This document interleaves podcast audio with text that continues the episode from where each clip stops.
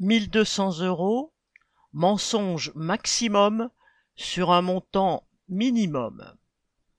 Le 9 février sur BFM, le ministre chargé des relations avec le Parlement, Rister, a fait mine de s'offusquer.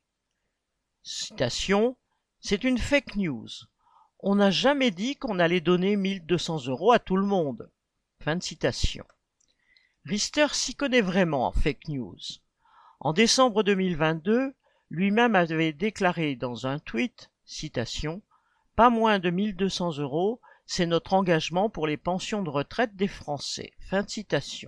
Ce mensonge éhonté était dans la droite ligne de la stratégie du gouvernement de faire croire aux travailleurs gagnant moins de 1000 euros de retraite qu'ils allaient toucher beaucoup plus pour rendre plus présentable son attaque sur les retraites.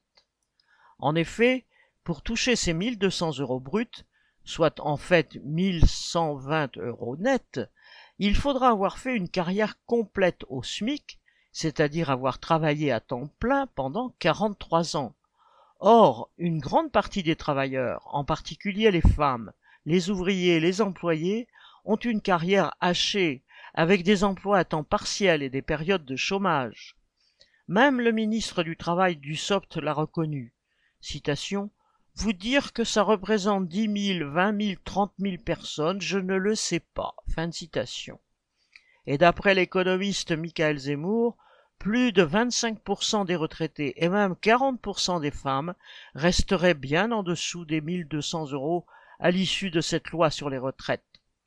Contrairement à ce qu'il prétend, le gouvernement ne veut pas instituer une pension minimale de 1200 euros bruts, mais seulement une revalorisation modeste pour une toute petite partie des retraités.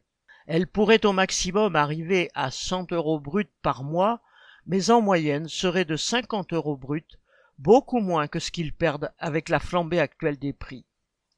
Pire, les retraités les plus pauvres, ceux qui ne gagnent même pas 1000 euros par mois, sont ceux qui y perdront le plus.